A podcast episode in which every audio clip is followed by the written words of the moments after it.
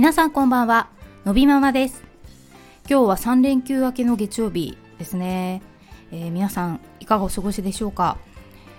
なんかあの私の会社、今日体調不良の人すごいいっぱいいまして、やっぱねさん連休明けでだけというだけでも行き、ね、会社行きたくないのにね、この天気だから、そしていろいろ流行っているから、おそらく体調不良の方が多いんじゃないかなと思いまして、ね、皆さん大丈夫でしょうかね。私も今のところはあの流行りものにもかからずやっておりますが、そうそうさん連休、あのー、私の実家に帰ったんですけど、ちょっと寒いところなので、あの朝言うとその日中の寒暖差が結構すごかったので、あののび太くん鼻水出てきちゃってですね今今日もね出てるからちょっとなと思って、まああのそれ以上ひどくなってる感じではないんですけど、やっぱりねちょっとね、もうもともと天候がねこのじゅういちがつなのに結構ね、今日もにじゅうろくどとか言ってましたし、暑いですからね、うん、天候も変だし、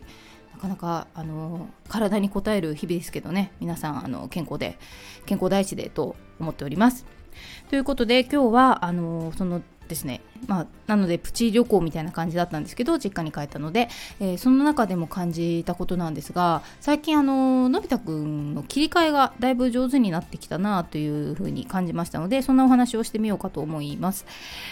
えー、そうですね、ダウン症のお子さんもそうですし、あとはそうですね、ちょっと、えーまあ、発達がゆっくりなお子さんとかでよく聞くワードが、切り替えが苦手っていうのはねよく聞くなと思うんですけど、まあのび太くんも漏れなく切り替えは苦手です。で今も、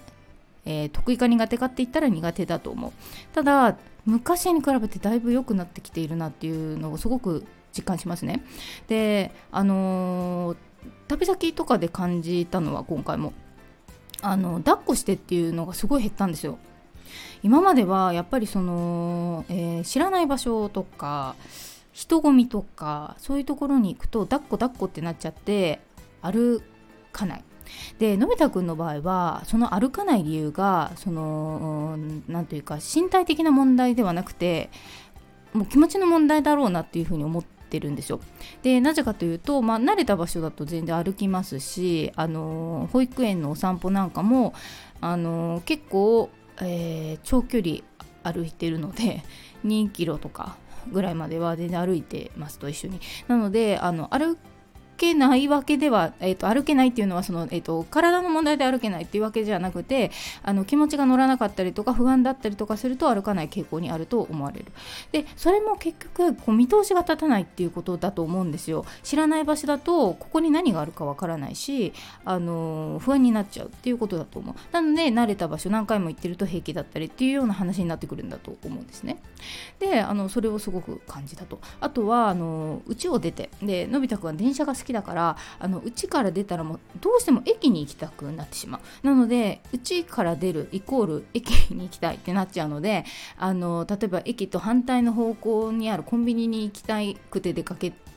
るとかなるともう大騒ぎ。あとは駅の途中にあるスーパーに行きたいとかなってももう大騒ぎですよ。で本当にね、あの絵に描いたような、えー、マグロみたいな状態になったのび太くんを担いで買い物したこともありますし、まあそんな感じですよ。なんですけど最近はあの家を出る時点で、あの、まあ、例えばね、えー、コンビニに行くんだけど一緒に行くっていう風に聞いて、行きたければうんって言って自分から靴を履くし、まあ、ちょっと行きたくないなと思えばあのバイバイって言って自分は行かない。あもちろんうちに夫とか他の人いる時ですよっていう風な感じだったりの選択がまずできる。で行くとなったらちゃんとあのあっちだよって指さすと、うん分かった分かったみたいな感じで駅と反対の方向でもちゃんと歩いていくようになったんですよ。でこれ本当にあの見通しが立つようになった。であの切り替えと見通しのなんかその問題って私はなんか表裏一体だと思っていて、結局一緒だと思うんですよね。切り替えができないってことは見通しが立たないからあの切り替えができないだけの話なので、あの結局次やることが自分の中で理解できてくればそういうことはなくなるんだと思っている。なのであのそういう意味で、えー、すごい切り替えができるようになってきたなっていうふうに実感してるんですよ。でただその例えばまあうちの中にいる時とかもうずっと好きなそのなんか iPad とか YouTube とかやっていて、えー、とずっともうそれ見たくて次の切り替えができない時っていうのは当然あるけど、それもあのーなんというか、えーと、そうなってる理由があるんですよ。例えばも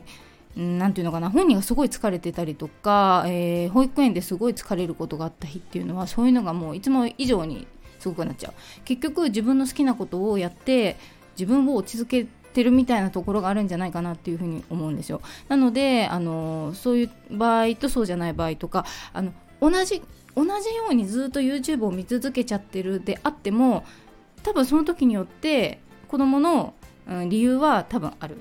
なのでその辺をこう理解できるようになると、こっちも気が楽だし、えっと、それに合わせたアプローチをすると案外すんなりとうまくいったりとかするので、まあ、そういうのをこう観察しながら習得していくっていうのが結構親のスキルで必要だなって思ってるんですけど、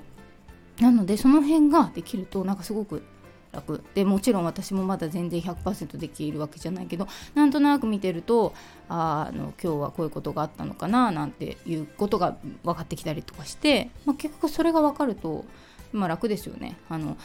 分かんないと、まあ、子供は見通しが分からなくて混乱しちゃうのと一緒で、親もなんでか分からないとなんでってなって、でそれが機嫌悪いで自分も疲れてるとかなるともう最悪で、もうなんかふたりして泣いちゃうみたいなね状況になることだった あ, ありえるでしょ。私もそういうことあったし、なのであのー、そうなんですよ。なんていうのかな、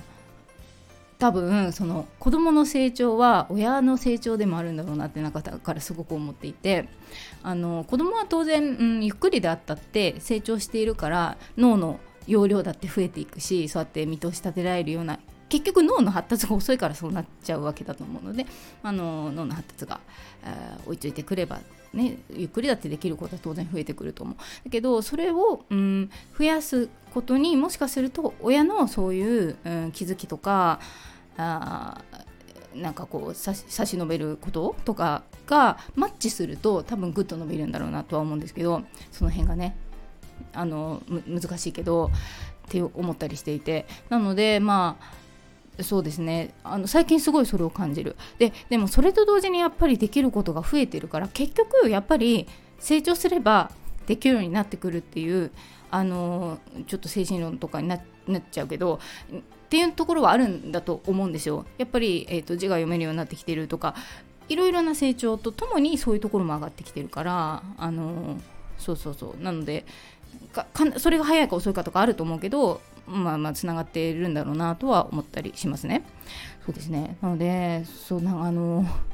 うん、やっぱね出先に行って今回だからバギー持って行ったんですけど、あの実家帰る時ね一回も使わなかったので、すごくあのすごいなって成長だなと思ってるんですけど、そうなんですよ。そんな感じでね、あの本当に、うん、健常のお子さんだったら当たり前のことがやっぱり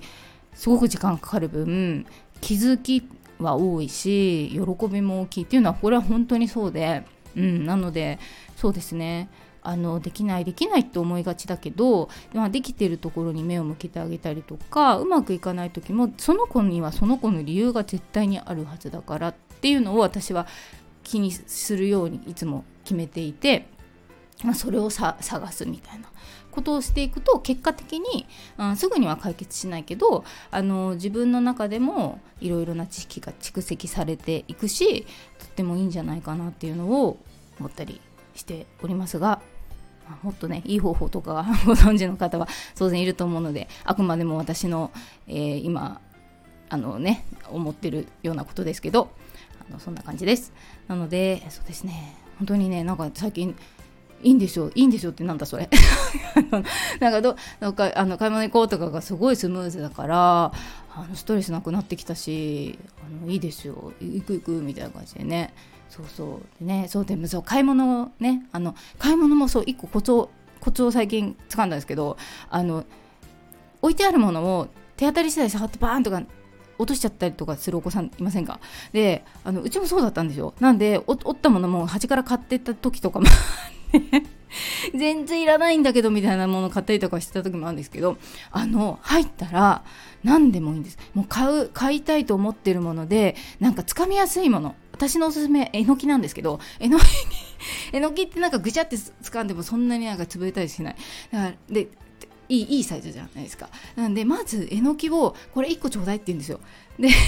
入れてもらうカゴに。そうするともう本人は結局本人はなんかやりたいんだと思う、手伝いたい本人なりになんだけど勝手に私が取っちゃうからあの僕もやりたいみたいになってるような気がするんですよ。だからえのきをえのきじゃなくてもいいけどえのきをいっこ取ってって言ってカゴに入れてもらうともうそれで本人は満足して、その後は全然あの普通に買い物ができるっていうことを最近発見したんですよ。なのであのもしそういうお子さんがいたらちょっとさ試してみてほしいです。何でもいいんですけどいっこ入れてもらう、お手伝いしてもらってありがとうは助かったみたいに言うともう満足していける気がするんで、ぜひお試しくださいということで、えー、本日はのび太くんの成長のお話をしてみました。ということで本日も最後まで聞いていただきありがとうございます。また次回お会いしましょう。さようなら。